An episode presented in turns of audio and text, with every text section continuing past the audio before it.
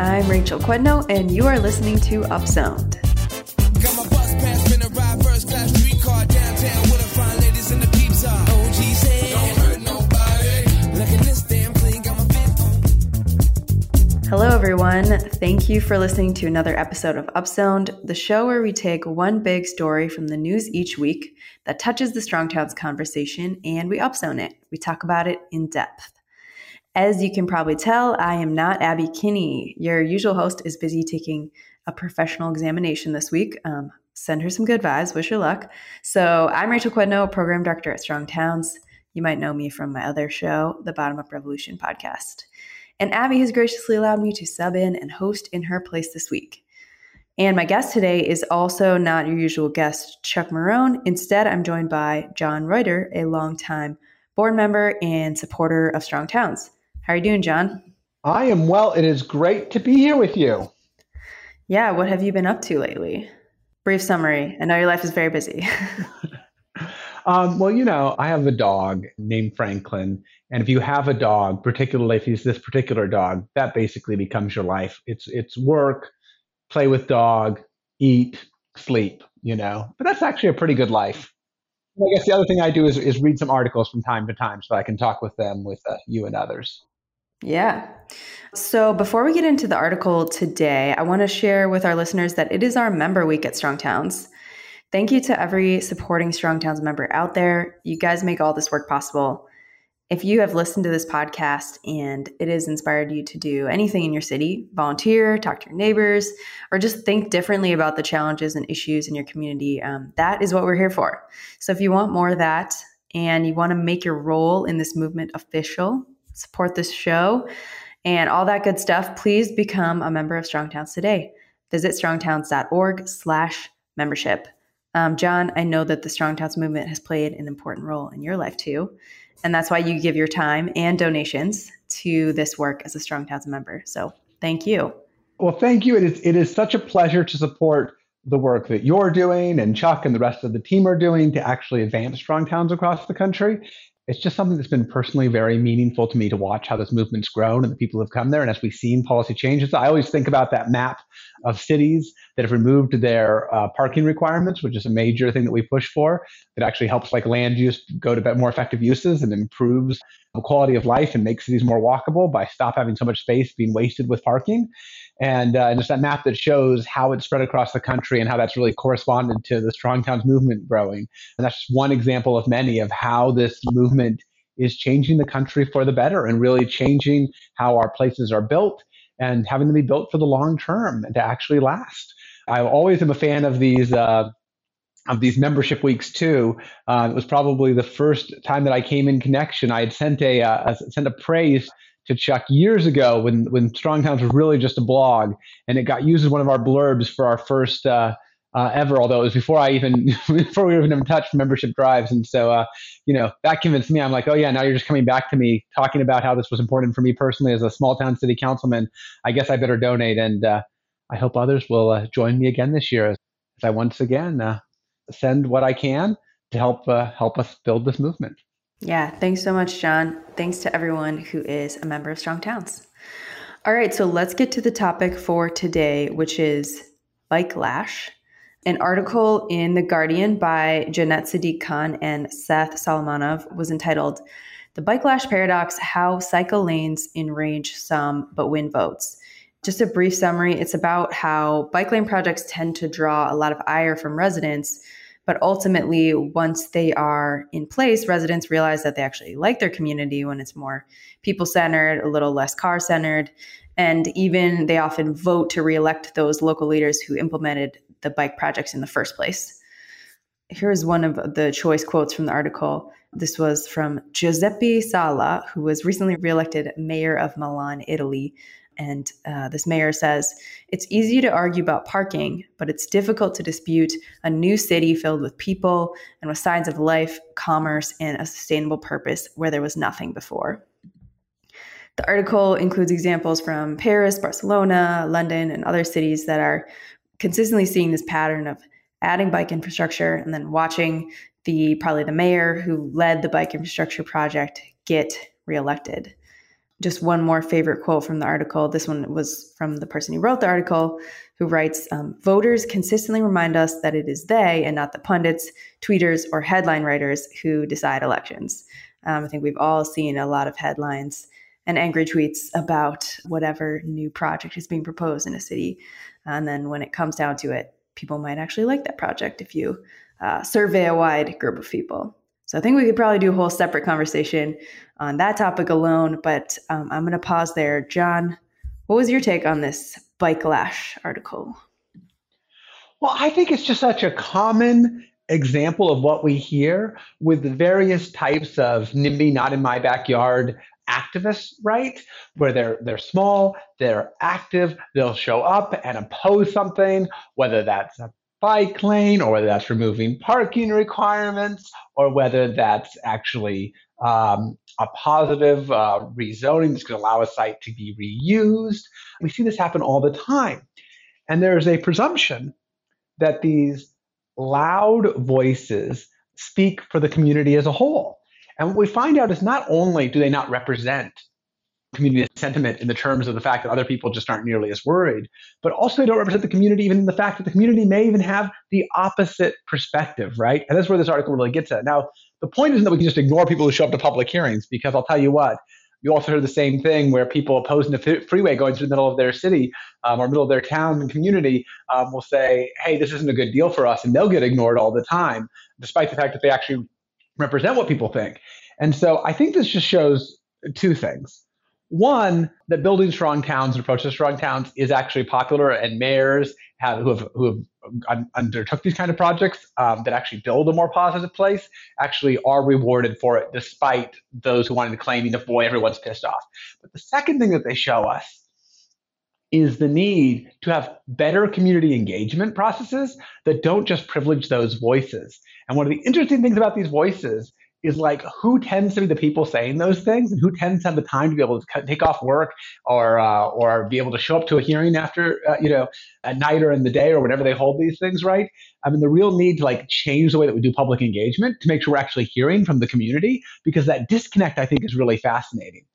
The other thing that i think it shows just if I can monologue one more moment here, uh, I think the other thing that it shows that's so positive is that when you make concrete physical improvements to the built environment, people see it and appreciate it, right? And so there's this real need to not just get lost in ideology or in, you know, or in just like in, in philosophizing, but actually looking to make physical improvements to make sure those are realized and that people are able to experience those positive changes in their towns. And We should really look for that. And, and the way that most happens, right, is not by trying to pitch these big grand projects that will take forever, but really looking for the small incremental things you can do so people can start to experience the positive change of the policies we're suggesting. I think you're absolutely right that like any new change in a city can be set up as like a boogeyman that like oh you know n- new apartments new bike lanes whatever. It's going to change everything. It's going to ruin everything.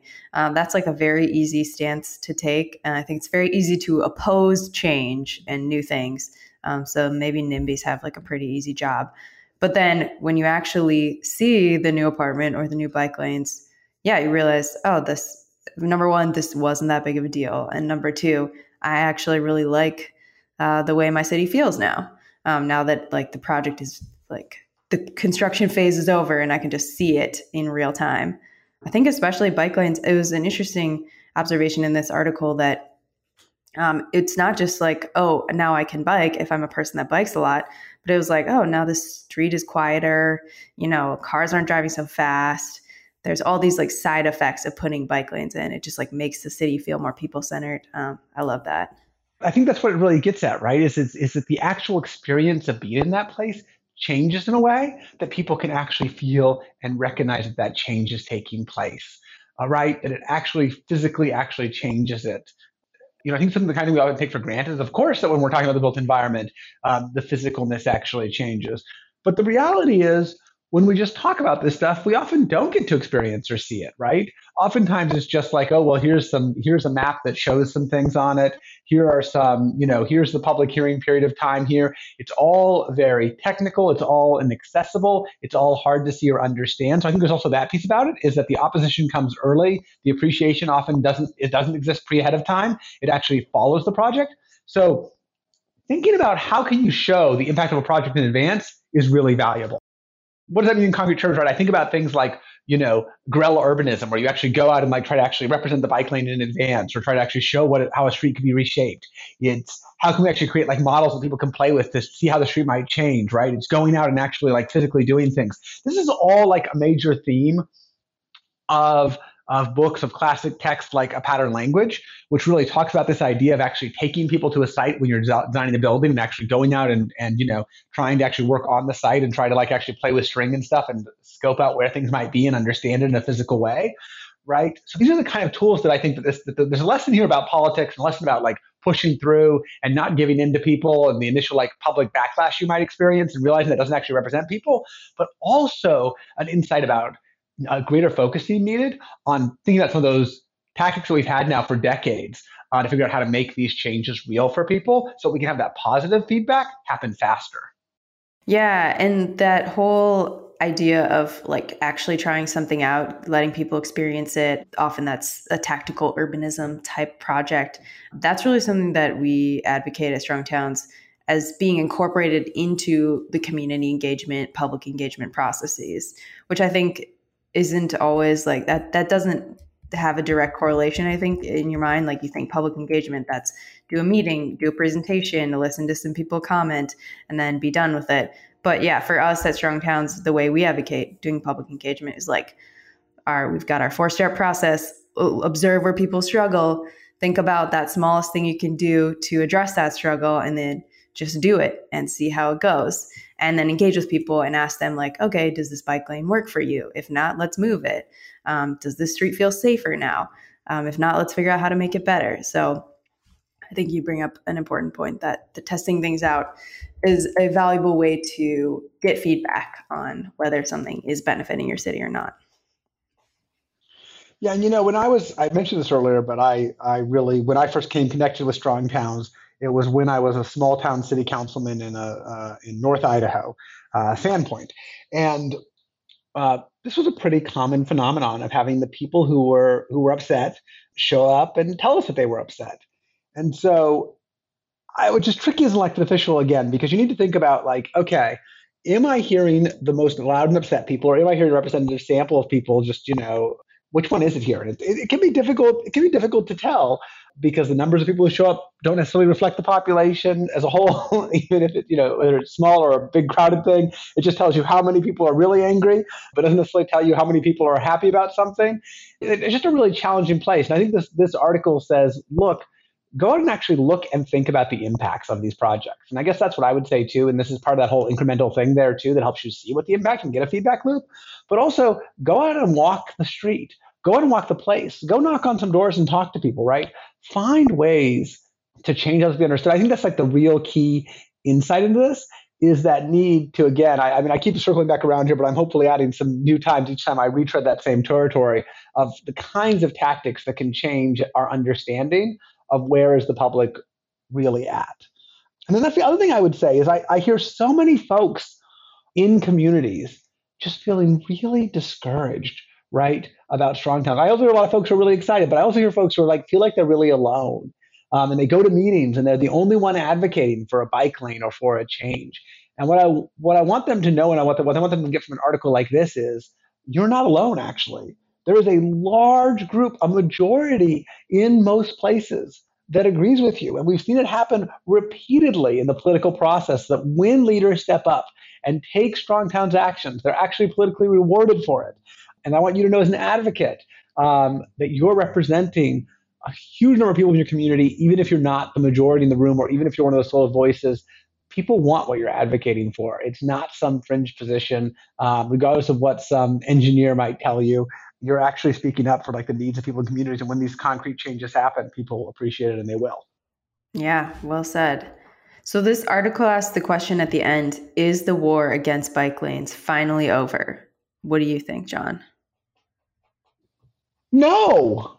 no, it is not over. Okay. That's what I thought as well. I wish it was over. I don't think it's over. Because also, realistically, I mean, everything that we've been talking about today is that like the creation of bike lanes is happening incrementally over time. Like nobody's plopping down a bike lane on every single street in a city because there's no need for that, frankly. So, yeah, unfortunately, every time a new one is proposed, there's potentially space for for opposition and sometimes that's warranted and there's a good, good discussion to happen so no i don't think the war is over but I feel like the conversation is changing. I don't know. You're in Seattle. Uh, that's probably a place with plenty of bike lanes, right? Although you guys have hills too, so maybe not the most bikeable city. I feel like Seattle does have a lot of bike lanes downtown, but but Seattle is the uh, is the land of the sharrow, right? In some ways, and I think it just depends. A lot of traffic calming, a lot of like mini traffic circles. I don't think I've even right the right phrase for it, but you know, little plots of things in the middle of otherwise normal intersection that slow traffic down to, to some degree. Although really, I just feel like they are helping train cars on how to be good at navigating obstacle courses some of the time, which is great. That's a lot a pedestrian. outcome we wanted. But I think the reality, I mean, even if you look at New York City, um, right, this is the former commissioner for transportation who wrote this article that we're talking about today. Um, if you look in New York City, a very pedestrian friendly city, perhaps the most pedestrian friendly city, arguably. Um, you still see resistance. Now, it's also because there's such limited road space there, right? But you still see resistance to bike lanes there and these same kind of vocal oppositions. And so I think the reality is, is that opposition is not going to dis- disappear. It's going to stay with us. What hopefully we can help people understand is the, and I think that's why she wrote the article, right? Is the necessity of people beginning to realize that those voices, well loud um, and forceful and frequent, um, are not as numerous when it comes down to a proportion of the population as politicians may think, right? And so that's really the purpose this editorial is serving, is reminding people that the actual political reality may not match the uh, the illusion of opposition that they're seeing in some of these public settings in these meetings and the initial kind of bike clash that is uh, that experience is thought through. The other thing I'll say though is, and this is one of the other things we know, right, is bike lanes create a new constituency. And what do I mean by that? When you can put in, particularly a protected bike lane, when you can make it feel safer to actually ride your bike, we know that new people will start riding their bikes. Right? The same thing is true with pedestrian routes. When we create better, safer, easier ways to walk from places, more people walk places. The same thing is true, right, with uh, with cars when we create wider roads, what do we do? We induce demand, right? We've all heard about this phenomenon by now, I suspect, or at least many of us have, that when you actually widen roads, more cars will show up and they'll fill all that capacity. What you're doing is actually encouraging more people to drive their cars. Well, guess what? You can induce demand when it comes to bicycles too. If you make safe, easy routes for people to travel by bicycle, you will have more bicyclists. You actually build the political uh, force that you need to actually drive change. So I think this is the other dynamic here that we haven't talked about that's so useful to think about is you build a bunch of road infrastructure, you'll create more drivers, you'll create more people who vote and think and advocate like drivers. You build more bicycle lanes, you build more bicycle, pedestrian infrastructure, you create it easier to bike and walk and bike. You will build the next generation of advocates and voters and supporters who bike and walk and care about that way of getting around. So there is some self-fulfilling this to this that, that, that I think, you know, I talked a lot about like getting the actual true opinion of the, of the community, and I do believe that's true. But also there's a way that these uh, transportation improvements, that actually having a walking and biking infrastructure in your community actually creates the constituency for the improvements that just happened. It actually induces that support, um, which I think is pretty cool but it's also always ended up with such a car centric politics that's pretty destructive. But the good news is, is that we take away and replace that car centric infrastructure with infrastructure that helps us get around more easily on our own two feet and by bicycle and other methods um, that are more traditional and don't waste the same amount of space and that actually will economically pay off for our communities uh, we will build the we'll, we'll, build the political consistency necessary for those to move forward. Does that, that kind of make sense how I'm putting those things together? I, I think it's kind of a novel thought to think about inducing bicycle demand, even though we talk about it with cars all the time. Yeah, totally. That's a very astute way to put it. And actually, my colleague Daniel wrote an article about induced bicycle demand a few weeks ago, too. So we'll make sure to link to that in the show notes. All right, John, let's switch to the down zone now. This is the part of the show where we can share anything that we've been watching, reading, listening to, what has been on your radar lately?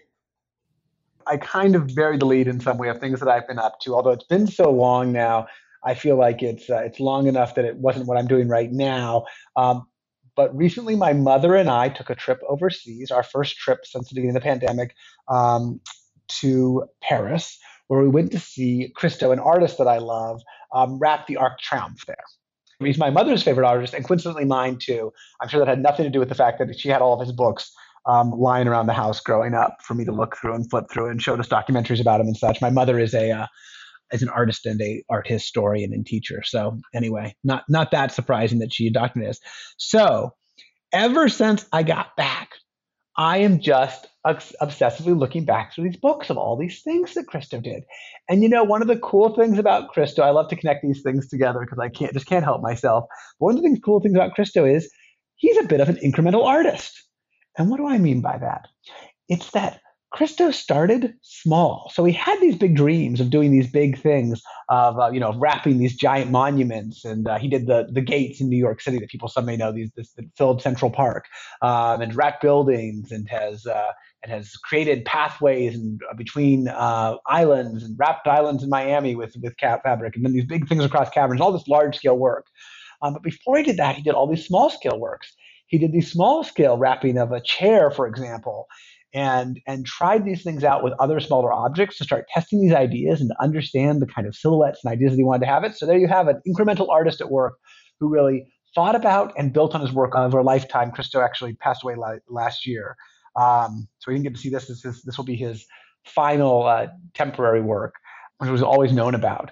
The other thing I love about Christo, um, just say one more thing about this, is that Christo believed that part of what made art powerful was its interaction with people and what people brought to the artwork.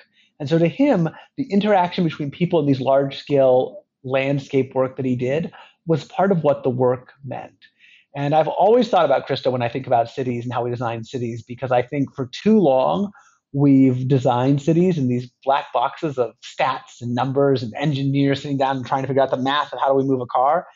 And I think our cities would be better the more we think about how they actually interact with people and that cities really come alive through people.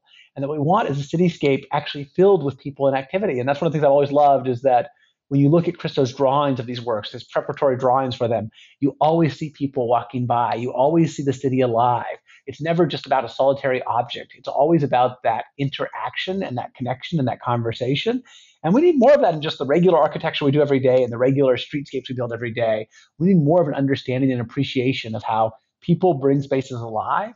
And the purpose is to actually have spaces with and for people and that interaction, um, and not merely a place that sits uh, timeless and unaltered uh, without connection. So anyway, that was that was my big inspiration recently, and what I'm still obsessed with, and still I'm actually was just thinking about this because the book's open to me right next to me here of uh, looking back at some of his other projects and work over the years.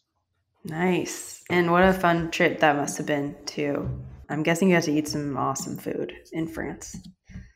We definitely ate some awesome food, but honestly, the most most meaningful part of it was to go with my mother. I'm I'm one of uh, three boys. I'm the middle, which means there was always either an older or a younger kid around throughout the time I spent with my mother. So this is the first time that my mother and I ever went on a trip, just the two of us, um, in my entire life and with my mother as an artist and as someone who just has, art has mattered so much to her to go see the Christo was amazing, but there also this moment we're just in a museum and we're, it was my mother's first time in Paris ever. And so we're in uh, we're in a museum together, and she's looking at these old impressionistic pictures and uh, uh, post-impressionist paintings and abstract work, uh, which was very meaningful and shaped her own work and her own thoughts about life. And just standing there and reflecting her on some of these pieces, which is one of those deep things of understanding how your parents have been shaped and what shaped them. And of course, she's had a tremendous impact on me, but just understanding the, these big ideas that have shaped her just gave me a new appreciation of these ideas and these this, this work, but also of my mother and my relationship to her. So it was really uh, one of those life changing moments that happens there that I definitely will always treasure. That is lovely.